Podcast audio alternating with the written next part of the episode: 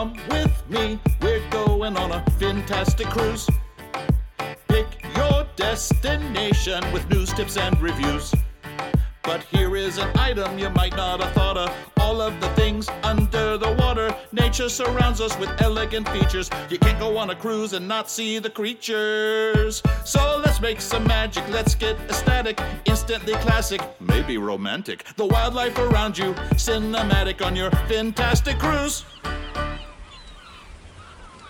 Bon Beanie, everybody, welcome to another episode of Fantastic Cruising. Hey Matt, how you doing? I'm doing pretty good. How are you doing today? I'm doing fantastic. That's a good answer for this show. I thought so too. I'm doing fantastic as well. Now, uh, we have some fun things to talk about today, but first, um, let's go over some just some housekeeping stuff.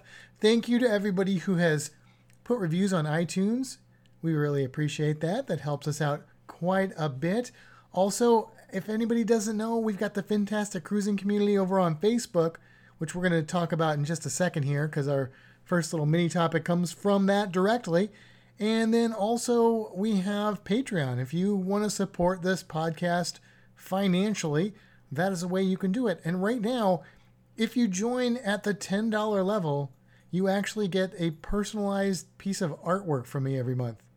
That's a pretty cool deal. And we're not talking stick figures here. Okay, I am drawing, hand drawing, and sort of painting with like markers or ink, really. But uh, these postcards, I spend probably, what, at least 20, 30 minutes, sometimes two hours per, per card. Yeah. And that's why you're doing it and not me, because it would be stick figures if that was the case. But seriously, thank you to all those patrons out there. And if you do want to support this podcast, that is the way to do it. And we do appreciate everybody who listens and supports it in any way. So, speaking of that, we put a poll. Well, I should say you put a poll I did. on the cruising community, and uh, that's our first little mini topic we're going to talk about. You want to tell the people out there what what we're talking about here? Yeah, so the poll is what do you do with your pets when you cruise? I I um I don't know. I just leave them be. Well, I mean that was one of the options. Leave them at home alone to fend for themselves. Look, I'm a I'm a reptile guy, and if you have a pet snake, you can leave those guys for like one or two weeks. As long as they got water, they're golden. Make sure their habitat is warm enough. You know, whatever. I mean, I guess good. that's the easy way to go, but the average person probably has a dog or a cat or yeah. That both. doesn't that doesn't work with dogs and cats. Nope. So what are what are the other options that you put on this poll? So, um, the let's start at the top. The most the most commonly answered option was a friend or family member stays at my house to watch them. Now that is great if you have friends and family that live nearby that are willing to stay at your house, which apparently quite a few people do, based on the popularity of that answer. Yeah, It was far and above the other ones. absolutely. It was like that's apparently what people do. Yeah. We are not that fortunate that we have people that can stay over at our apartment. No. But what what are some other options? Um, so the next one was I take them to a friend or family member.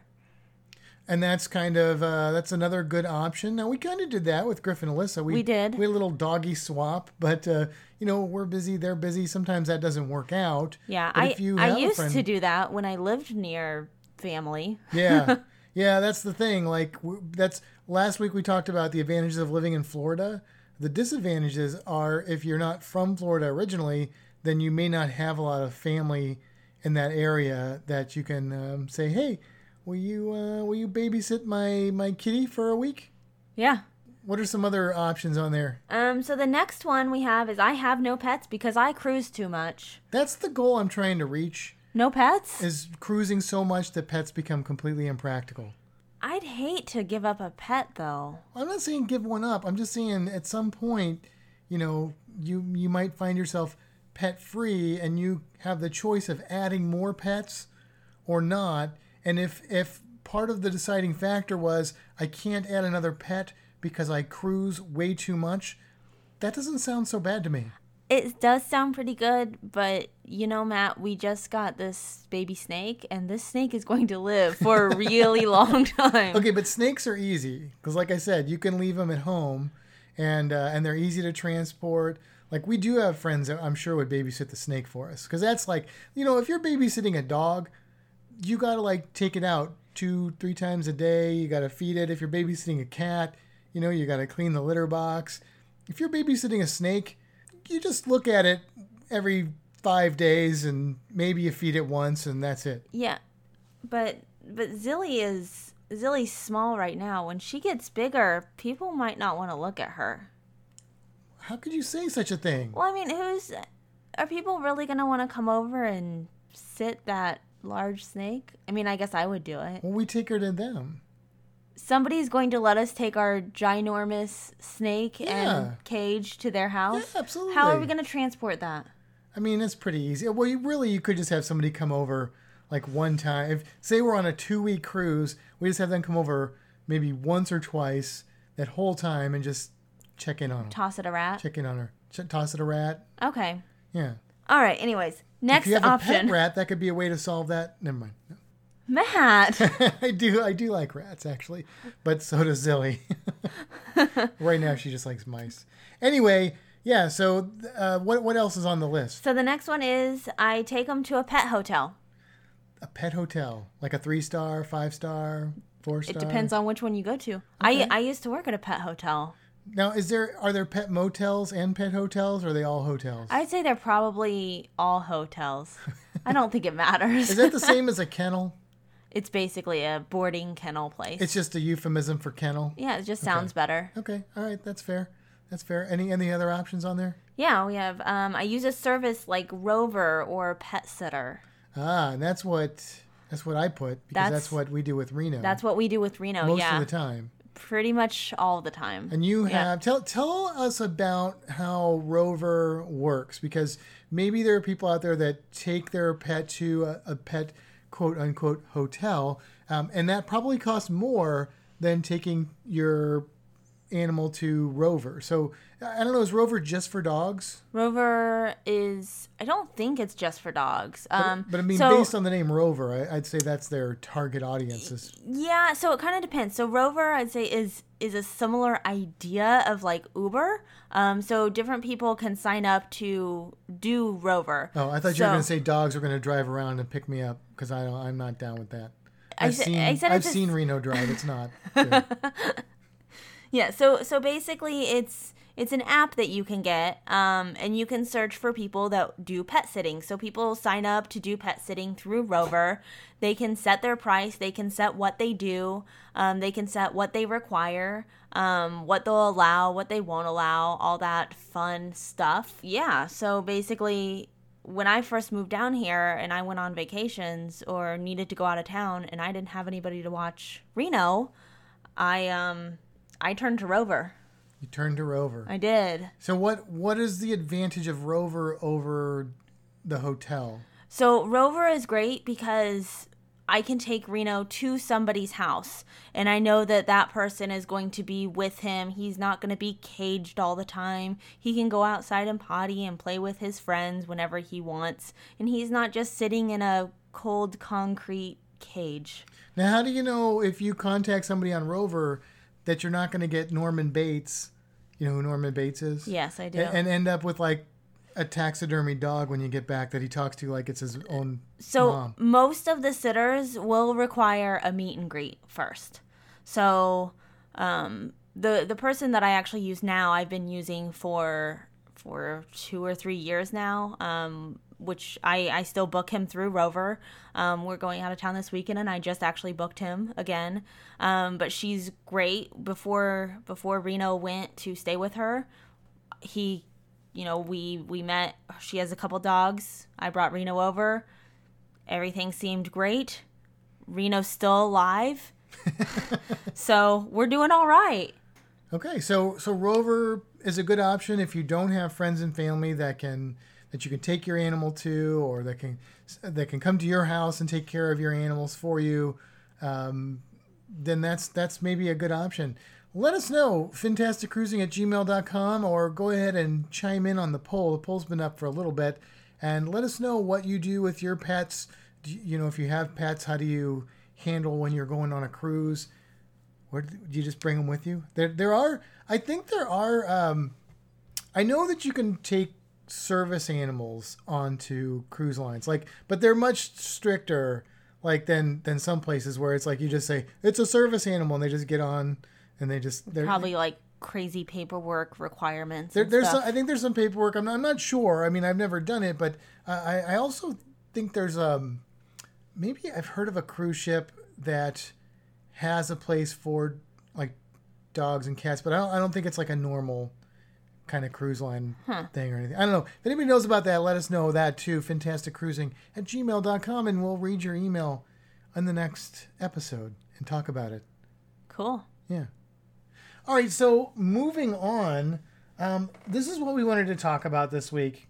We wanted to talk about reasons why maybe cruising isn't great.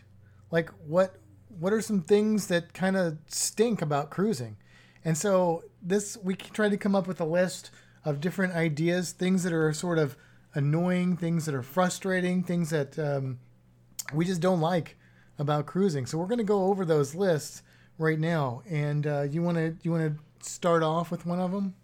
I'm gonna start with number one, um, which is kind of an obvious disembarkation. They're making me get off the ship. I don't like cruising because I have to stop cruising.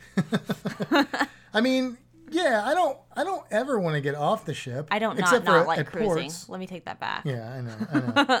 yeah, but but that is that is maybe the biggest bummer. I don't know how you solve that problem unless you just live on a cruise ship, and uh, I can't afford to do that. But um, yeah, I, that that is kind of a bummer of cruising, and and not only is it a bummer when it happens, but it can also kind of be a bummer like the the day before. You know you're getting close. If you're on Carnival, they give you the dreaded towel heart and uh, and you know you get the you get the things in your room saying that you have to get your you know your luggage tags you get got to get your stuff packed up they used to give you the the um, slips to fill out for customs that doesn't really happen i don't think anymore but yeah that's that's definitely that's definitely a bummer when it comes Yeah. to cruising What do you have, Matt?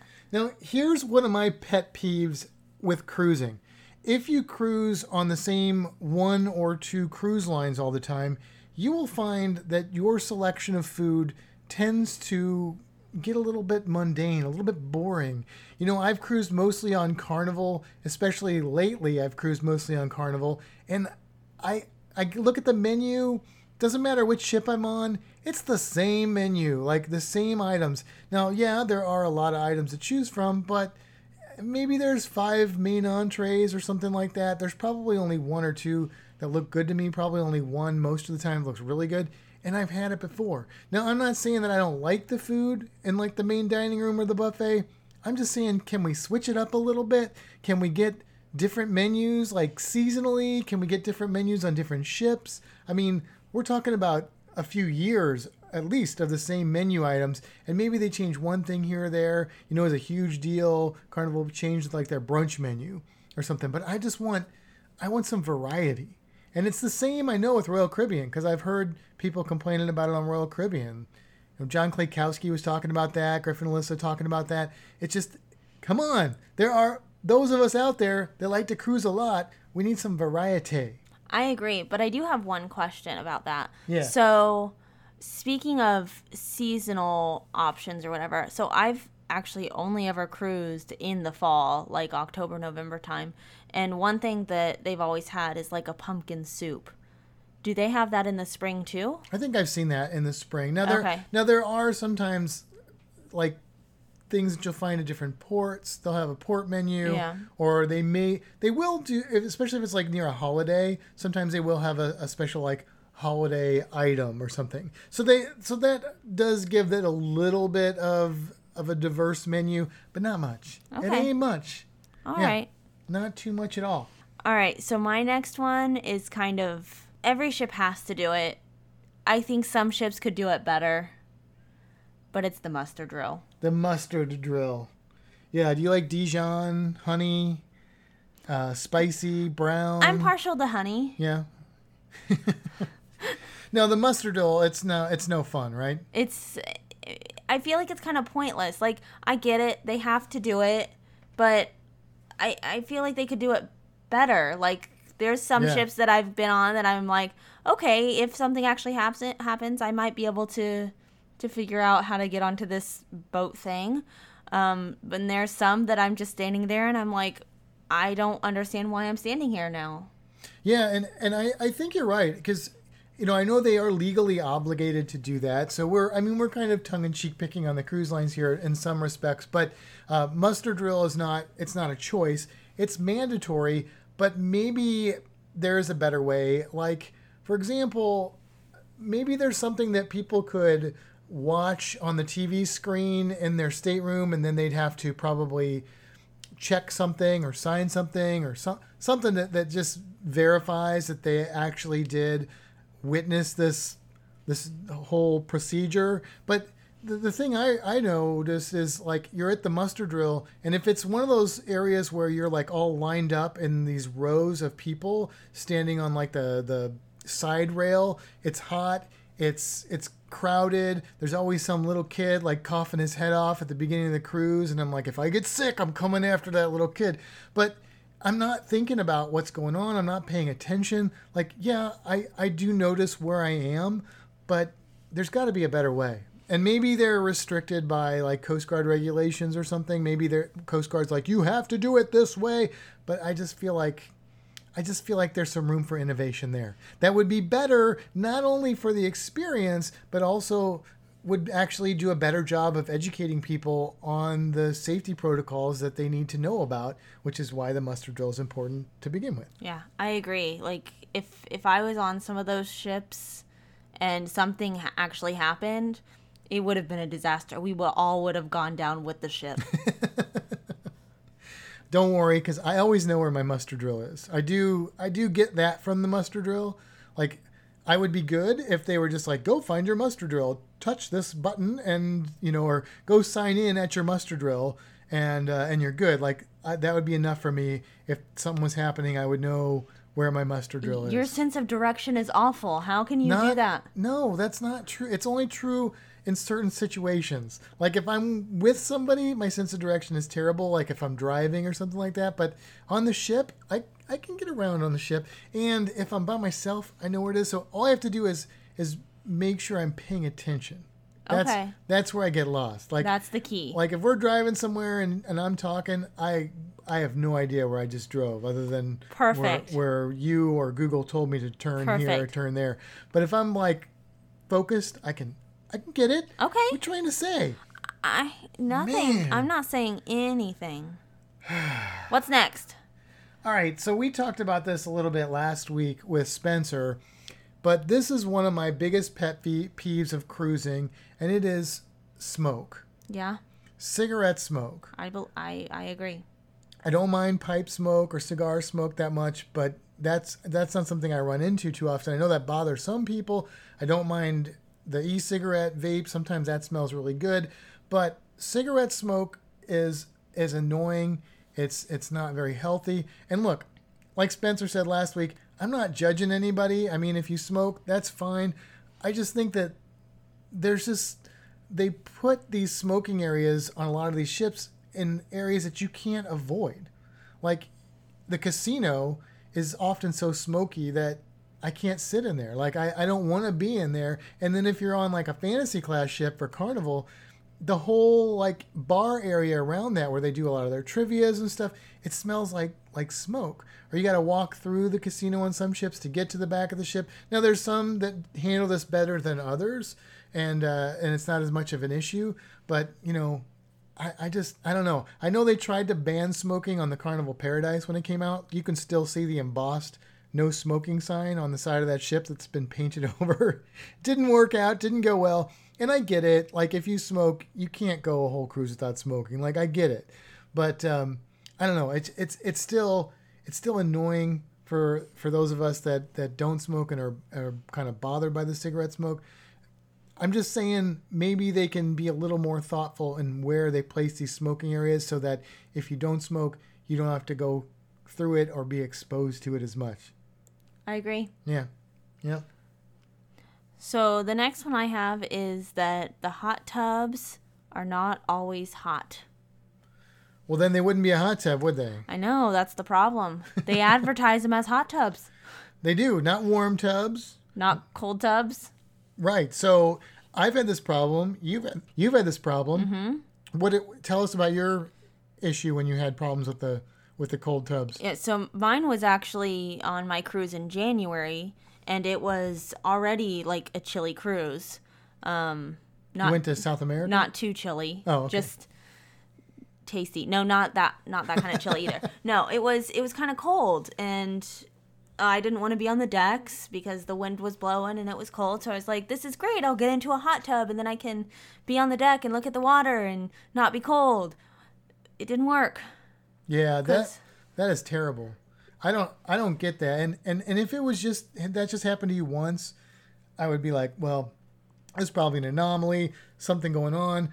But look, there's more than one hot tub on the ship, and they're in very different locations. They're not all using the same heater. Yeah. And I had the same experience on the very first time I rode on the Car- Carnival Vista, which at that time was a very, very new ship.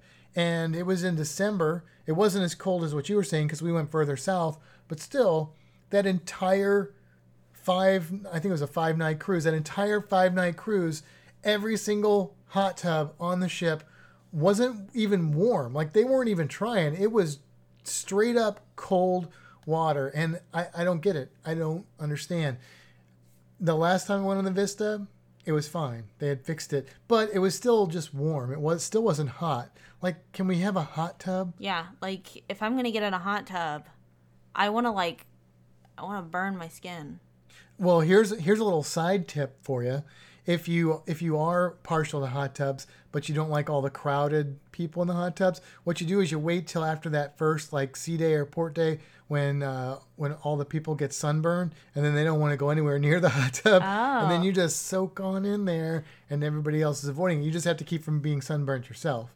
That's Okay. that's the trick I'll there. just use some sunscreen. so that right, or or wear a little rash guard or something like yeah, that. just cover my body. It's a good it's a good tip. Now speaking of ports, that's my next pet peeve here. Is I want more time in them. I'm tired of this going to a port for five hours, get off the ship, and then you got to get back on the ship, and then I don't want to be a pier runner. I don't want to get left behind, so I'm like allowing like some time at the end. It limits what you can do excursion wise. It it's got you thinking about it the whole time. Oh, I got it. When do I got to get back to the ship? When's the ship going to leave? I don't want to miss the ship. Is there going to be a long line? Everybody's getting on the ship at the same time, so you get these long lines getting back on the ship. Give us some more time in the ports. So then just go on a vacation instead of a cruise. No, I still I still want the experience of being on the ship. I still want the experience of visiting multiple locations. But look, instead of instead of having four ports, give me two and give me And overnight. overnight there. I agree. That'd be cool. All right, let's see what else we've got. The pizza's too slow. Oh yeah. hey, I don't know. I don't know if Tommy Casabona is going to listen to this episode from Always Be Booked, but he's got a conspiracy theory. I've talked about it before, and I, I agree with him. I think that they do it on purpose, just to just to regulate that line so they're not serving too many pizzas. Pizza's always slow. Doesn't matter when you go. Yeah. Three in the morning, slow. Two in the afternoon, slow. And, It's- it, and it's it always takes them like forever if they're in the back. You stand there for like 10 minutes before they come out. yeah. And then once they're out there, they take like two or three orders. And then it's another 15 minutes before the pizza's done. And then you're waiting in this long line and they're giving everybody like a whole pizza. How about just giving people slices if it takes you so long to make a pizza? And then, you know, somebody could order multiple slices, but I don't need a whole flippin' pizza every time I go up there. Like, I'm good with a slice sometimes. I got all the food I could possibly eat at this buffet. And uh, yeah, and and this is not just a carnival thing. This is this is an experience that that I've had and other people have had on several different cruise lines. So I don't know. I, let us know. Is it is it a conspiracy? Is it just uh, the way the way the dough bounces? Fantasticcruising at gmail.com. Let us know what you think about that. And uh, and and let me tell you another thing here. I am tired of being limited to the non-alcoholic beverages that I can bring on board. You can bring 12 cans on board. Cans only, okay, for start, and only 12 of them. Non alcoholic. I don't have any problem with them allowing you to only bring one bottle of wine. I get it. That's where they make their money from the alcohol. I'm happy to do that. If you drink that much, get the drink package and, and whatnot. But non alcoholic drinks like soda, they're not making that much money off those. People aren't getting those unless they're mixed with alcohol, except for people like me who have Coke Zero addictions. And now, now you got Carnival is cutting Coke and they're going with Pepsi. Oh, that's right. I Yeah. forgot about that. So now I'm going to have what a rum and Pepsi. That's- I, I don't know, but but even even so, eh, when that first happened, I was like, no worries, because I can bring my own Coke Zero or whatever I want to drink on board with me. But I can only bring twelve, and if I'm going on a seven night cruise, twelve ain't enough. yeah, that's like less than three a day. Right, and for me, that ain't gonna that ain't gonna cut it. I need I need my Coke Zero fix. So yeah, so let it look. I don't care if you want to go with Pepsi, go with Pepsi. That's fine. But give me the opportunity to bring the drinks I like on board and enough of them to last the entire cruise. That's I all I'm saying. All That's all I'm right. saying. All right. I got you. I mean, I can't fix it, but I got you. All right. So I've got the spa costs too much. The spa costs too much. Yeah, like I don't know. If I'm gonna go on a cruise, I want to relax, maybe get a massage, but I can't because all of the money that I saved to like spend in ports and on extra stuff, it would be just go. I'll go to the spa. I don't know if you hear any squeaking behind us, but every time we record this podcast, Reno decides to play with every squeaky toy in the house. So if you do hear that, that's what it is. Good Sorry. job, Reno. What, what what were you saying now? Sorry, I was I was just really distracted. Yes, I know. So so spas, spas. yeah, you, so you said they're expensive. yeah. So a spa is like, so yeah, to go like get a massage or something, you've got like you know two hundred plus dollars, and I could be spending that money on an excursion or something in a port. Right. Yeah. So if if you go get a like a massage or something on land, and I don't mean like at one of the ports on land because you can get really good deals. But then you're like on the beach, everybody can see you. I don't know. Some people don't mind, but it's not me. But anyway, if you go to like a Massage Envy or one of those places, you're paying probably what half the price or something Yeah. like that. Now I, I'm I'm speaking like I know. I've only gotten one massage ever in my life, and it was just awkward and weird. But um, but you know, I, I know people are into that, and it's a shame that it's so expensive on the cruise. Like, I get it. You're at a theme park, you're on a cruise. Some things are going to be a little bit more pricey, but that much more pricey? Does it does it need to be that? And and I also know that all those spas are owned by the same company that, and they're on all the different cruise lines is one company. So they're they're not actually directly owned by the cruise line. They just kind of lease the space out. I don't know. There's been some customer service issues I've heard about in the past. So they need to.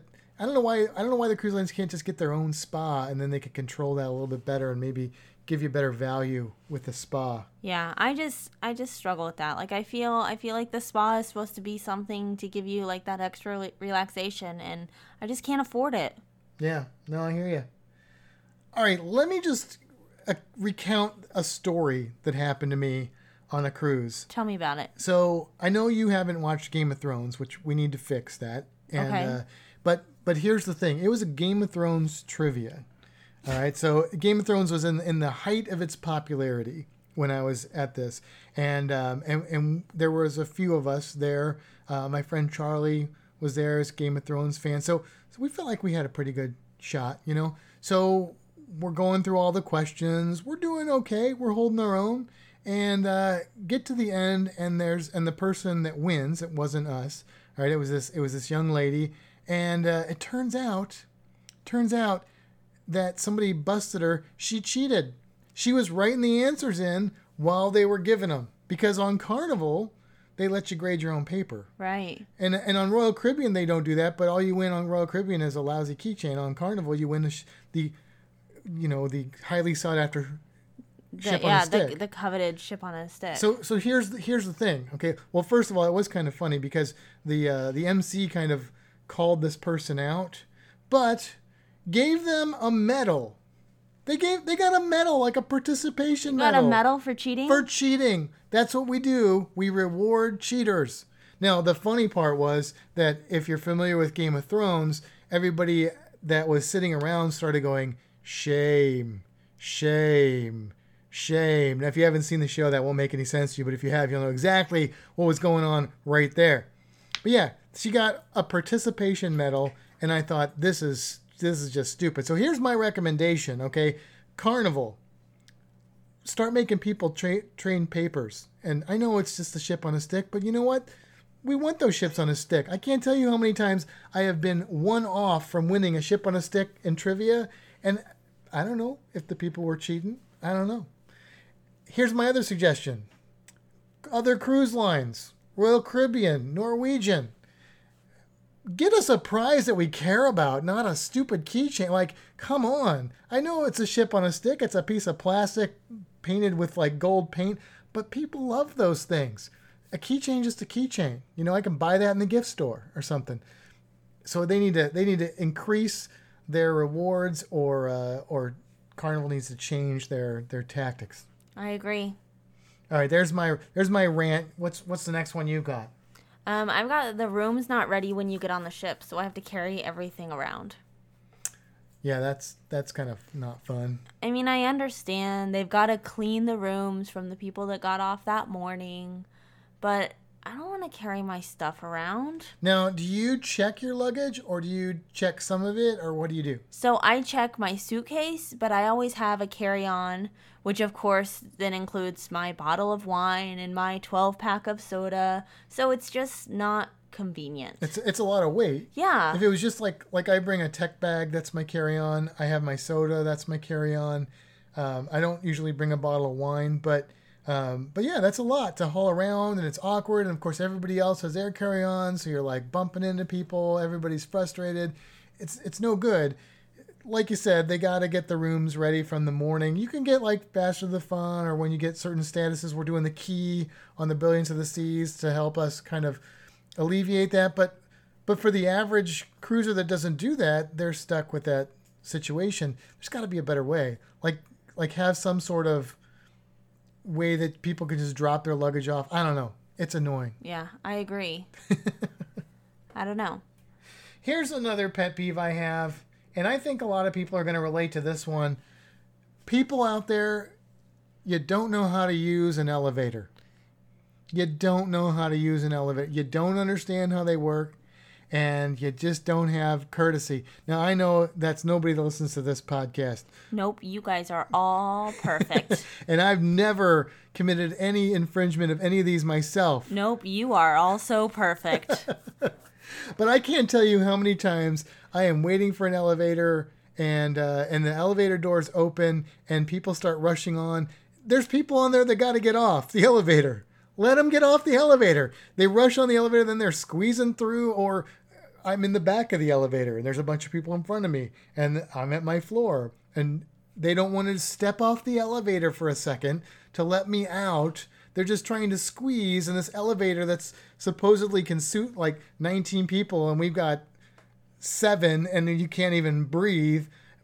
And they're just they're just barely moving an inch. Just just step off the thing. Relax you're on vacation. Step off let the people go and then come back in.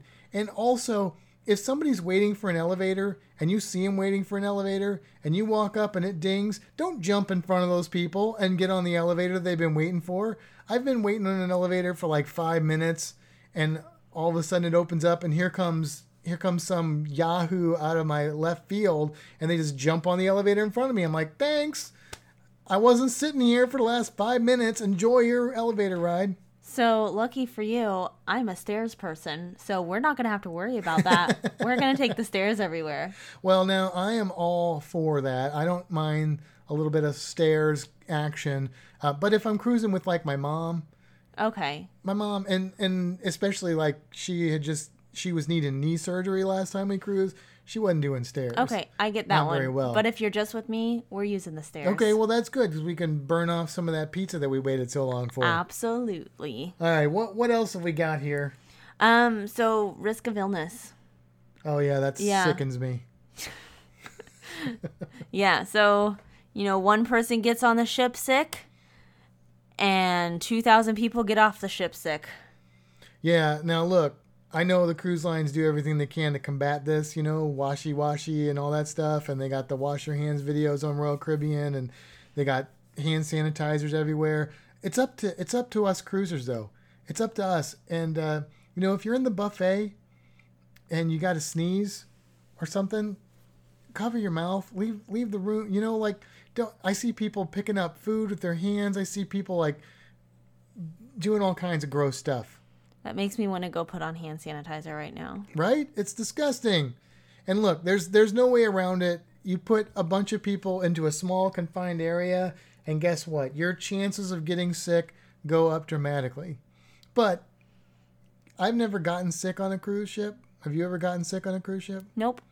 I mean, I I think most of the time that doesn't happen. So I don't want to scare people out there with that, but it is it is a a kind of stinky thing about cruising. Yeah, I use those hand sanitizer stations like it's my job. Oh yeah, yeah. I, I, every time I see one, Every single time. and I try and wash my hands too, especially before I eat. I try to remember not to touch my face with my hands, you know, because you know you never know, you never know what's going on. And I'll tell you, one of the ways that those germs spread more than others is from children, unsupervised children. Well, it could be even Oh. supervised children, but children.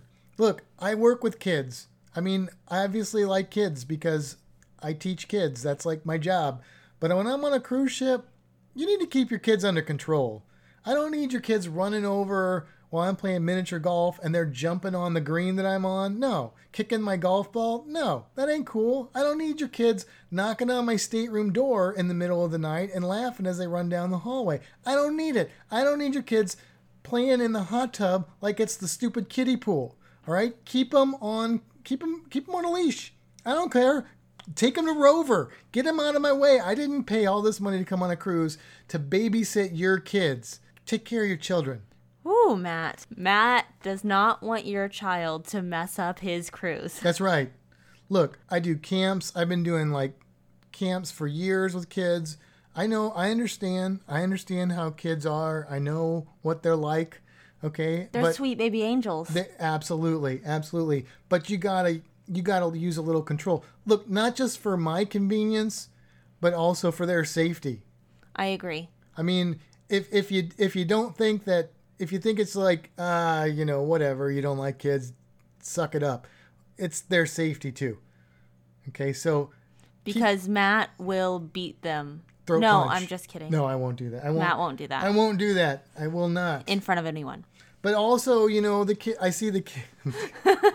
I see the kids doing things that are really gross. I mean, they're kids, so by nature they're gross. Look, every time I teach camp, I'm like trying to autoclave myself because I know that there's a good chance I'm going to get sick from teaching the, these camps and being around all these kids and there's snot running out of their nose and they're coughing and they're sneezing and they're all these things. They're kids. I know, I get it. But you know what? Try and try and teach your kids to wash their hands, teach your kids good manners, teach them not to pick their nose and wipe it on the handrail. That's all I'm saying. All right. so next, all the photo stops. Oh, Like like the ones that they have every night along the hallways, that's cool. I kind of enjoy doing those. But like when you're trying to get off the ship and they've got everybody stopping at that railing to get that photo in front of like the little thing that they've got there. It's too much. Yeah. And and if you if I find out that I've been sitting in a line for 20 minutes and the main reason I've been sitting in line is because they're stopping every single group of people to take their picture on the gangplank to get off the ship, I am not happy about that. Because nobody's gonna buy that photo. Nobody's going to buy that. And not only that, but most people don't even want that. Set up the station off to the side. I'm not saying don't take pictures. I'm saying do it in a way that isn't inconveniencing the entire cruise ship. And when you get on the ship, I don't need a picture taken. I don't necessarily want a picture taken. Sometimes I do if I'm with a group of people. Sometimes we want to take it. You know what? Set it up so if we want that, we can take that option. But if we don't want it, we don't have to feel like we're uh, upsetting somebody to get through or breaking a rule to get through without a picture. Oh, come over here, take a picture. No, I don't want a picture. No, you got to get a picture. No, leave me alone. I don't want a picture. I'm not to buy your picture. Stop taking pictures of me, printing them on paper, wasting all that stuff. I don't know. Matt Matt really hates cruising, it sounds like. Well, that's not true, and I'll prove it by the last point that I'm to make.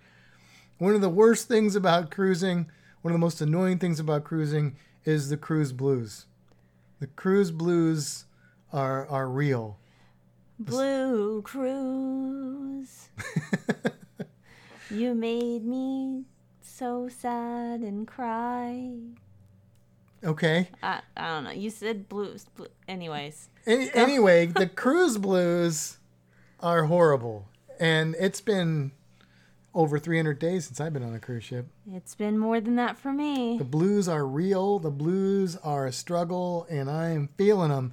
And when you get off that ship, they are really harsh for for the first little while after after you get off that cruise, and it makes cruising really rough because um, unless you can afford to cruise all the time and like more than even even doing two or three cruises a year, I'm gonna feel cruise blues. Oh yeah. I mean, unless I'm cruising, maybe if I could cruise once a month, I would avoid the cruise blues because I'd be like, okay, I got another one coming up in like three weeks. I think even every other month, I could I could make it work. I mean, it would help, but I need every month. I think I need every month to just eliminate the cruise blues completely.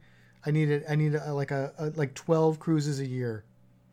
okay, when you can afford that, If I can afford twelve cruises a year, I have no excuse to be blue about anything. that's for sure. So there you have it. Those are the reasons why you should never cruise again.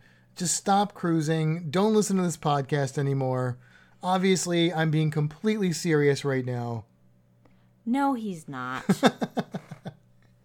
No, look, a lot of these things are, are just minor inconveniences, things you have to deal with, but we thought it'd be fun to kind of take a look at them, poke a little fun at them, and let us know, fantasticcruising at gmail.com, what annoys you about cruising. Now, speaking of emails, we did get one from Elizabeth this week, and she wanted to comment on our episode about gifts for cruisers. She had one she wanted to add. What she had to say? Yeah, so she said, Hi, Matt and Kimbra. Something to add to your list of gifts for the cruiser is a Turkish towel. They're very lightweight, so you can roll them up and easily fit them in a day pack or dive bag, and they're absorbent and super quick drying. Ever since I discovered these awesome towels, I bring them on cruises to take off the ship at port. They're, they are so much easier to carry than the thick cruise towels that always seem to stay wet and take up way too much room in your day pack. Here is the link to my favorite one. So she provided a link. Nice. Um, they come in tons of co- tons of colors too. So I did click on that link. Um, and there's like 27 colors, and they're like about $23. So that's pretty cool. I like that, and I like that they dry fast. So they're they're lighter, they're easier to carry, and if you happen to lose it, then oh, I guess you're still at twenty bucks. But I was, but I was gonna say, like if you lose the carnival towel, then they charge you for that. But uh, I guess if you lose a towel, you lose a towel. You're at 20 dollars. But yeah, that I mean that's that's pretty cool. I, I we, we may have to get one of those. Yeah. So she's got one more line, Matt. You ready for this? Also, want to mention that I'm enjoying your new podcast. Thanks for the great information and entertainment. Cheers, Elizabeth. Oh well, thank you, Yeah, Elizabeth. absolutely. Thank you. Yeah, we really appreciate any kind of feedback you guys give us or comments that you give us. Please send us your emails, fantasticcruising at gmail.com, and uh, we'll share what you have to say right here on the Fantastic Cruising Podcast. Absolutely. Maybe we can post that link that she provided for that towel so others can see it too. Yeah, we should do that. We'll put it on Facebook. Yeah. Cool. Sounds good. And let us know if you buy one then in the, in the comments for that. Yeah. Maybe- Maybe we'll say that. Maybe we'll get one too. Yeah. Very, very cool. All right, now here's another thing I wanted to comment on. One of our listeners, and he's been a longtime listener and watcher of videos for the Cruise Geeks and now Fantastic Cruising and Fantastic Studios, is Ian. And Ian is over in Oz, Australia, for those of you that don't know. And Ian, like myself, is a snorkeler. He's a big fan of snorkeling. He's also a big fan of the Sony FDRX 3000 camera, which I use, although I did just recently get a GoPro 8 from somebody very special. And uh, and Ian has been snorkeling in different places. He's posted some videos. Most recently, it was in Alaska. Ooh, that sounds cold. It is cold. I thought you were going to say it sounds cool. And I was going to go, yes, it is. Oh, It was- let's let's try again. Ooh, that sounds cool. There you go. There you go. Good job. Now he, um, let me just tell you, I'm going to put a link to his YouTube channel, which is the Uber Cruisers, in the show notes. So go and check out all of his videos because he's got a lot of other vlogs up too, and some really good snorkeling in places that you don't normally see. Like he's got one in Fiji, he's got one in Japan, and really, really good stuff there. And what I really love about Ian's videos is he will put the name of the species of animal he sees, the common name, and the scientific name. So I mean, for the for the animal geeks like me, like that's huge. Like that's really awesome that that you do that, Ian. Really appreciate it. But check out this Alaska video because it's you know people talk about cruising in Alaska, and sometimes when I talk about like link, you know, kind of teeter tottering on whether I want to go to Alaska on a cruise. People are like, well, you can't do anything underwater, but you can. And I've had other people tell me this too. You know, hey, you can snorkel in Alaska. Well, this is actually a video showing you what it's like, and it was epic. It it was really awesome. Like it makes me. It didn't look cold. No, they now they wear probably five millimeter wetsuits or more, full hoods. I noticed that the the guy leading it didn't seem to have gloves on, but I think Ian was wearing gloves. So you're you're bundled up. And I've gone scuba diving. I've done night diving in Missouri in October when the water temperature was 50 degrees, wearing a wetsuit. And once you're in the water, it's fine. Like that first initial bit where the water runs down the wetsuit is it's cold, but after that, you, it's all good. I don't I don't know. I don't think he said what the temperature was when um, when he was there, but maybe if Ian listens to this, he can he can tell us that. But what he knew he would see and what he did see were mostly big old invertebrates. So animals that don't have a skeletal system made of bones. We're talking like he saw moon jellies and he saw some some different types of crabs and he saw a lot of sea stars, mostly sea stars, Starfish, starfish. Yeah, lots of them sea starfish. sea starfish they but but here's here's what i thought i thought you know these sea stars are really really pretty i did cover sea stars on the cruise geeks but that's been a been a minute so i thought i would do sea stars as our cruise creature this week and i wanted to specifically do the sea stars that are in this video which are ochre stars and the and the thing about ochre stars and spelled Like- o Like fried okra. not okra.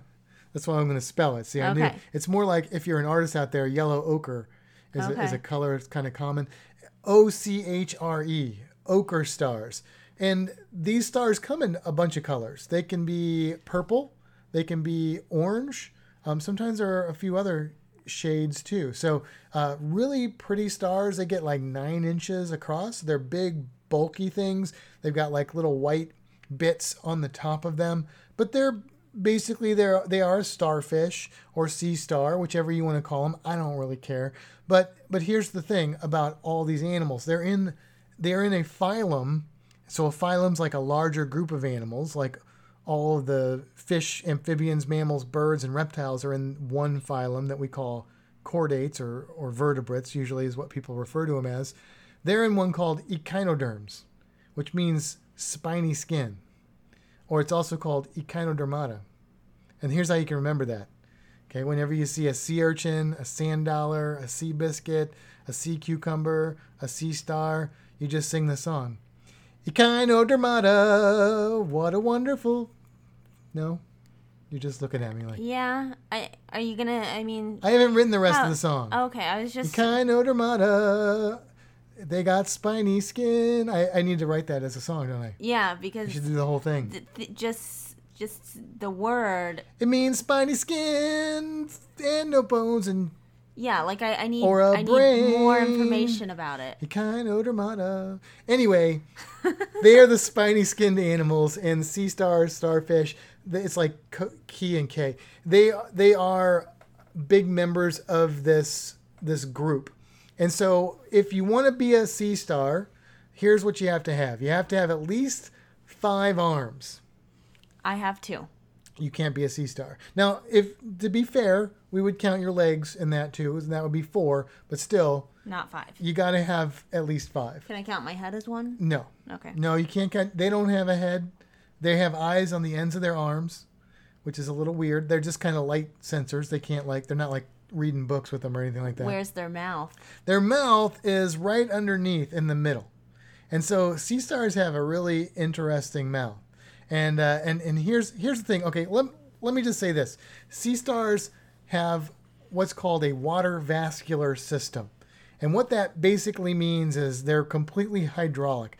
They have a little a little spot. And if you look at a picture or if you look at a live sea star, you'll you'll see this spot. It's in the kind of central disc area of the sea star that the arms radiate out from. And there's only one of them. It's called their madreporite. And the madreporite is kind of the plug that lets all the water in. You know how you have like an inflatable raft or an inflatable alligator, if you're me, and then you got to have like the place where you you blow it up. Mm-hmm. That's what this is, but it's for water to go in. Water goes in there, and then it goes through their whole body, and they move this water around, and that's how they move, and that's how they breathe, and that's how they do all the things and the stuff. In fact, they have arms, but their main means of locomotion are these thousands or hundreds, depending on the sea star, of little tube things that are called tube feet. And they go down the, the bottom side of all their arms. So they can hold on to things, they can move around with them. And then when they want to eat, this is part of how they eat too. Do you know what sea stars like to eat? No. They like to eat bivalves, so clams, oysters, mussels. And that's not to say there are no sea stars that eat other things, but most of them are going after these two shelled animals. And if you've ever tried to, if you've ever found like a clam or something at the beach and you tried to open it up if it was still alive, they're, they're pretty strong, right? There's like a reason they're called mussels sometimes. Because they're strong. Yeah, and, and their defense to keep from being eaten is to close their shells.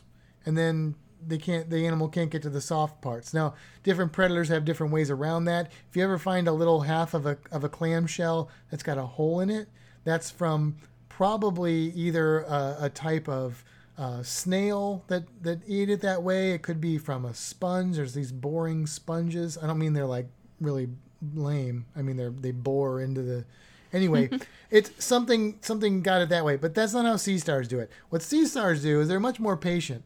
So what they do is they they they hold on to say the the clam, all right? So they grab onto the clam and then the clam clams up. So they tighten that that shells together. And to do that, they have to tense their muscles up. So it's kind of like I always tell kids to make a fist, make a tight fist. You can do this out there if you're listening and just hold that tight fist for a while. And what's going to happen after a bit is your muscles are going to get a little bit tired and uh, you're just not going to have the same amount of strength.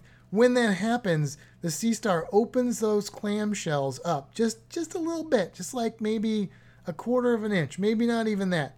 And they move their mouth, which remember is on the middle bottom of their body. They move that right over that opening. And then this is the cool part. Their stomach, they push it out of their body.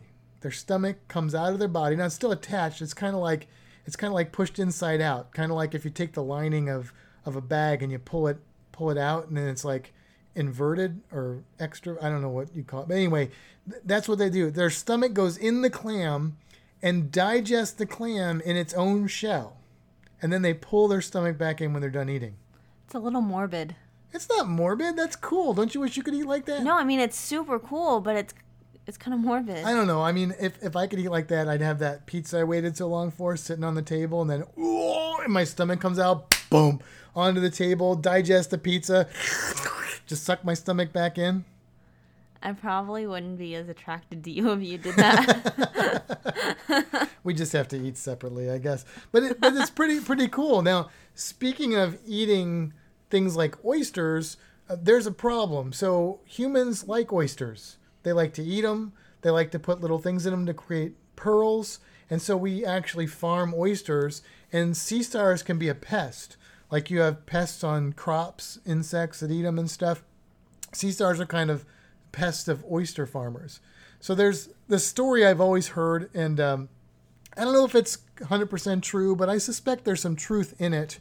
And the story goes that there were these oyster farmers and they were getting sick and tired of the sea stars eating all of their oysters. So they decided that they would get this brilliant idea and they went out and they caught as many sea stars as they could find that were all around their oyster farm and they chopped them up and they threw them back overboard. They're just trying to kill all the sea stars.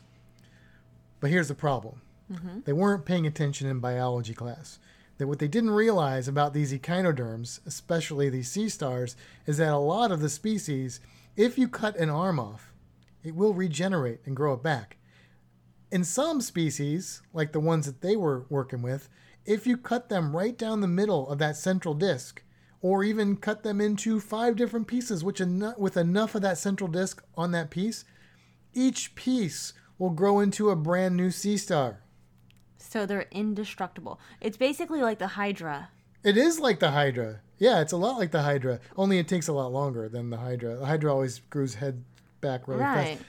Yeah, so so you can imagine they just multiplied their problem and then they ate all their oysters, I guess, and they had to go into some other career. But but yeah, so this is pretty cool. I mean, I can't regenerate anything except for fingernails and well, a little bit of hair, but that's about it. You know, skin, I regenerate skin if I get that's cut. we regenerate that. You know, but but these guys they can regenerate and multiply into into two two animals or five animals if it's cut just right. Pretty crazy, right? That's pretty cool. That's why sea stars are stars. They're stars of the animal kingdom. They're superstars. Super duper star. Yeah. So anyway, there is your cruise creature for this week, the sea star. And uh, while we're on this underwater kick and, and talking about snorkeling, we wanted to give you a special snorkeling tip this week. And this is one that um, that I think that a lot of you will find valuable if you are a snorkeler and you want to swim underwater, but every time you go underwater, you get pressure built up in your ears and your ears start to hurt. Uh, we're going to try and help you with that and tell you how you can alleviate that pressure so that you can do um, what I do and swim underwater and spend time on the bottom hanging out with these cool creatures. How do we do it, Matt? So, first of all, let's explain why it happens. Okay. So when you go underwater, you are increasing the pressure. Uh, The water is dense, you've got all that water on top of you, creates a lot of pressure. The biggest pressure change actually happens in the first like 10 feet or so. A lot of pressure change right there. So if you look at a picture of an ear, there's basically two main parts to the ear. And those parts are the, the outer ear and the inner ear. And there's air in both of those. When you go underwater, the outer ear fills with water and it water is under pressure and so it pushes on your eardrum and it causes the air in your in your cavity where your eardrum is in your inner ear to kind of get compressed and it pushes up your eardrum up onto your bones in your ear and that creates that pain so that's not good so the way that you combat this is you have to equalize the air pressure in your inner ear so you have to basically become an airhead is what i'm saying but how do you do that? You can't like, you know, you can't stick a tube of air in your in your head and just like press a button and put air in there. Lucky for us, we have these things called eustachian tubes. I think I'm saying that right. Eustachian tubes. You know what I'm talking about? The eustachian tubes. Yeah. That's where you have sinus issues and stuff, the drains and all that sort of thing. And so we have we have the ability to put air from our nose or from our sinuses up into that inner ear cavity. And when we do that, we can get enough extra air in there that it equalizes that pressure and it makes it so it's relieved and it doesn't like blow out your eardrums or anything like that. So that's pretty cool. Now, how you do that is what we really want to get to the the nuts and bolts of. So, Kimbra has had some issues with this. I've had a lot of issues with this. So we went to the springs a few weeks ago, and and I was like, let's get you underwater, swimming underwater. And just when she went underwater, probably three feet, and she was in a lot of pain. So the first thing I will say right now is if you ever experience pain in your ears while you're going underwater, you need to stop going underwater and come back up. Okay, and then we're going to tell you how to alleviate that pain. So uh, we tried a couple things. The first thing that I had Kimber try was a certain method to equalize your ears, and that method is called the Valsalva method. And Kimber, tell us what that entails. So the Valsalva method is basically you pinch your nose and you you I guess blow air. Yeah. Sort of, except Yeah. except your nose is pinched and your mouth is closed, so it's it's not coming out of your body, it's going into your ears. Yeah, and that's literally what's happening. By pinching your nose, your mouth is closed, I mean, you're underwater, and then you're forcing air up into that canal and you're equalizing the pressure. Now, sometimes that doesn't work for everybody, so there's some variations of that. So, one variation of the Valsalva is that while you are exhaling into your closed mouth, which sounds weird to say. But while you're doing that, you can do things like moving your head back and forth, looking up can help, and wiggling your jaws is, is something that can really help kind of open up the, the eustachian tubes and get, get that air up in there. Now, there's another, now that may not work. Like, that didn't really work for you It did not. because we tried that because I, I knew to try that. So um, another thing that that you want to do is you want to start equalizing like even before you hit the water and and try this is what we call equalizing by the way if i didn't say that like that doing that uh, technique trying to get your ears to clear is equalizing. Do that right away and keep doing it continuously as you go underwater. But the valsalva and the modified valsalva didn't work for you. So we actually came back and uh, we tried a couple other things. One was something called the toynbee technique mm-hmm. and tell us what what is that So it's basically swallowing. So it's it's kind of does the same thing, but when you swallow, for me personally, it kind of forced more air. Like I could feel it. I could feel my ears kind of pop. and you will feel that you'll kind of feel that pressure relief and you'll feel a little bit of a pop in your ears you may experience something similar when you're in an airplane and that's a good place to kind of practice although it's a little bit of a different type of thing going on there but still pressure equalization that's happening. So this one you still hold your nose right? You're just Yep. holding your nose and then you're swallowing. And what's happening is your throat muscles are sort of doing that work for you and forcing that air up. This can also be beneficial if you're really free diving deep and you uh, and the, the air in your lungs is getting compressed.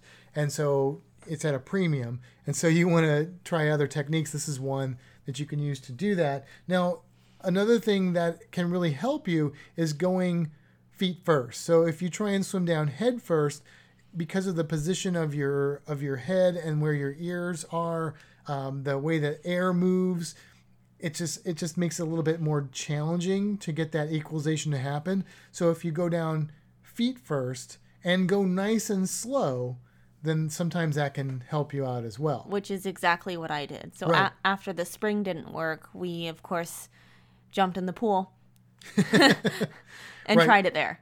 Yeah, and that was that was a good place to practice it because you had the ladder. Yep. So you could kind of take your time, lowering yourself down the ladder, and just really focus on equalizing the pressure in your ears. Yeah, it was it was nice because I could go down, like you said, feet 1st Mm-hmm. I held onto the ladder so I could go down as slow as I needed to, and I was able to try those different methods. And you went down to the bottom of the pool, which our pool is like six feet deep, I think. Yep, and I just sat there for a bit. Yeah. Yeah. So uh, another thing that we did to help Kimbra out, and this is actually something I learned from my buddy Charlie, who also has challenges equalizing his ears, is we got here some earplugs. Well, those aren't good, Matt. Right, right. Never use earplugs while diving because think about that. Think about what happens if the pressure is increasing going into your ears and you have earplugs. What are those earplugs going to do? Yeah, they're going to go right in, stick in your brain, and then no, that would be really bad. Yeah, but these earplugs are like super cool. They're called Doc's Proplugs, and they've got a little bitty hole in them so that doesn't happen. They also have a little line that goes from one to the other, so if they do go in, you can pluck them out. Not all of them have that though, but mine do. Yes, absolutely. So there's there's a sh- string ish thing holding them. Yeah. Um, so yeah, you can pull them out easily with that. But they've got this little bitty hole so that you know the air can still escape, the water can still get through. Um, so they don't suck into your ears, but they they slow down that water from getting there. So it doesn't cause so much pressure so quickly. Right. So basically, it's it's making the whole process go a little bit slower. These were designed specifically for scuba divers, so that is what they're for. So that that normally earplugs would be a really terrible thing for scuba diving, but in this case, they're actually good. And I can tell you that line is important not only as like just a safety thing, but also I know I know Charlie. I've seen him when I've dove with him. Like one of those earplugs comes out of his ear or something when he's up at the surface, and think about how easy it would be to lose those. And they're not they're not super expensive, but they're not cheap. And then if you're going to go on another dive, you don't have it. But uh, having them on the line made it easier to keep Uh, track they, of. they also make them in clear. Yes. So so I mean I got red ones right. for that reason exactly. Yeah, so so these are some things that you can do to to help you out. But like I said, if you are going and uh, you want to go really slow, you want to equalize as soon as you start going underwater. If you can get down the first ten feet and you're still doing good, you're probably going to be fine. And I'll also say the more you do this, the easier it gets. Now there are some maybe physical issues that would make it stay a little bit more challenging, but I know that uh, having been somebody that's been scuba diving since I was 15 years old, like I used to always have to start pinching my nose and doing the Valsalva as soon as I went down.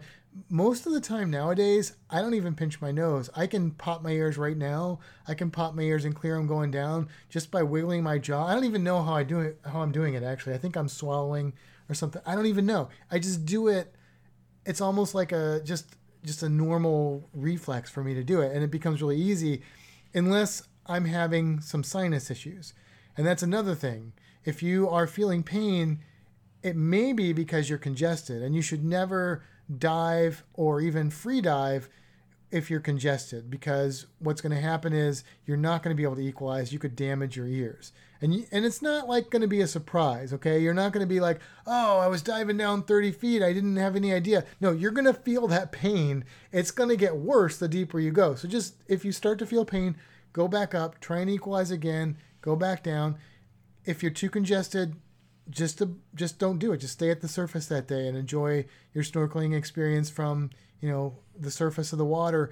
Don't take medication and dive or free dive because what could happen is it may clear your sinuses and then you go underwater and then all of a sudden the medication wears off or maybe it acts differently because you're under pressure and now all of a sudden your ears are clogged again. Well guess what?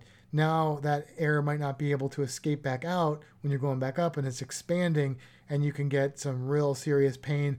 I've had that pain when i've gotten sin- my sinuses is clogged while free diving because i had the mustache going and just water just shot up my nose i went down about 60 feet and just like it was like a water fountain up my nose and then i got back on the cruise ship and i just had excruciating pain that took a few hours to finally go away so um, if you're congested at all, make sure just just don't do it. Just, just don't, don't, do, it. it. Yeah. Another thing that I've I've heard is that we're talking about smoking. Apparently, smoking can make this a little bit more difficult. So if you're around cigarette smoke or or you're a smoker and you're having trouble clearing your ears, it may be one more reason to quit smoking. So you can dive. also, lung capacity. You want to hold your breath a long time? Huh? Smoking is not the thing to do. You know, if you're if you're concerned about that at all. Um, you know, I mean, I, I don't want to be like a the anti-smoking podcast, but uh, but look, it's it's just a fact. It's it's smoking is not. It's going to make your diving and free diving experience a little bit less convenient. That's all I'm saying. So those are some good suggestions. Let us know if you try and go underwater, if you feel pressure, if you try these techniques and strategies and they work for you or don't work for you let us know. Fintastic, Fintastic? Fintastic? Fintastic Cruising. Fintastic Cruising at gmail.com. Dot com. All right, Matt. We have gone way past our hour. We have. We have indeed. Well, we had a lot to rant about today. We did. Yeah. Children. Children. Photos. started. Photos. I think it's time to head for the horizon. Sounds good to me. Until next time, seize the day. Have a fantastic week, everybody.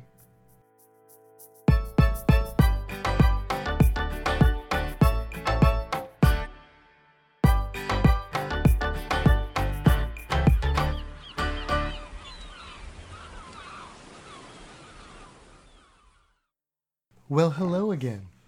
Thanks for staying tuned in for our little after the um, after the credits. It's not really credits. After the song. After the song part. There's not even lyrics. No, after the music. When the music's died. When the music stopped playing.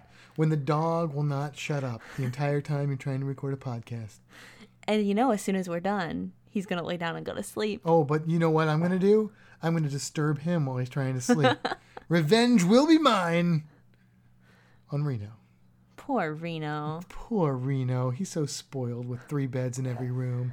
Okay, anyway, moving on. Look, if you are listening to this on Sunday when this comes out, then that means that we just spent most of Saturday and Saturday night with show special features our good friends Roy and Amanda. And right now, perhaps while you're listening to this, we may be enjoying Alexander Springs in kind of central Florida checking out the springs, look for the YouTube videos to come out. Hopefully they will. Since on I said Fintastic that. Studios. On Fintastic Studios. Absolutely. So if you haven't checked that out already, you probably have if they're listening to after the music. But if you haven't, YouTube channel, Fintastic Studios, look for all kinds of cool vlogs that we are getting ready to put out there. Absolutely. It's going to be a good time. It is. Uh, just to clarify, yes, I know it's a muster station. I don't know why I kept saying go to my muster drill. It's it's a station. I, I'm aware of that. Uh, if you if you caught that and you're still listening, I know. And also, I, I know it's eustachian tubes. I couldn't think of the word. So, yeah. I think there was another thing too, and I can't remember what it was. Anyway, all right, we got to go so we can edit this podcast, pack up, and get ready to go. Reno's going to uh, Rover. He sure is. You ready to go for your vacation, Reno? Huh? You want to go on a vacation? Now he's silent. Yeah. All right, goodbye, everybody. Bye bye.